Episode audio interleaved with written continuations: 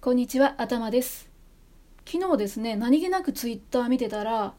天橋立の画像が出てきたんですよ。皆さん、天橋立ってご存知ですか？まあ、知ってますかね？京都の上の方にある日本三景の一つなんですよね。海が入り組んだところに砂が堆積して、そこに松林まで生えてるんですよ。なんで、橋みたいになってって、歩いて渡ることもできるんですよね。私も好きで何回か行ったことあるんですけど割といろんな体験ができるので家族で行くのもいいし友達と遊びに行ってもいいしデートで行くのもいいかなっていう場所だと思ってるんですよね。で今日はもし天橋立に初めて行くよっていう人がいたら、まあ、こんな感じで回るかなっていうモデルコースをご紹介しようかなと思います。まず天橋立に一番近い方天橋立の一番南になるんですけれども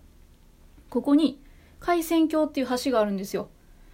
これはですね船を通すために橋桁を軸に90度旋回するっていう仕様になっていて、まあ、非常に珍しい稼働する橋なんですね、まあ、まずはここの動画を撮るっていうのが定番です。はい。そして天橋立の松林の砂州をレンタサイクルで渡るか、まあ、元気があれば歩いて渡ると。そして渡りきったら展望台のある山があるので上りはケーブルカー。下りは天橋立リフトっていうブランコみたいな一人乗りのリフト、うん、がいいんじゃないかなと思います。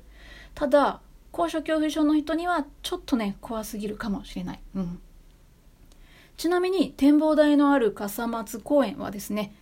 股覗きで天橋立を見るっていうのが定番なんですね。天地逆転の天橋立を見ると天橋立が上り竜に見えるっていうことで縁起がいいというふうに言われております。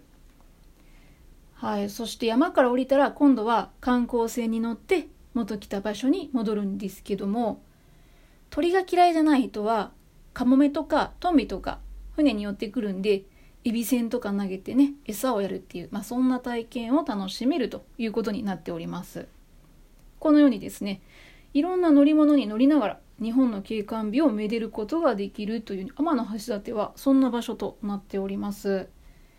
ちなみに天橋立駅の近くに天橋立ビューランドっていうとこがあるんですけどここも非常に眺めのいい場所となっております。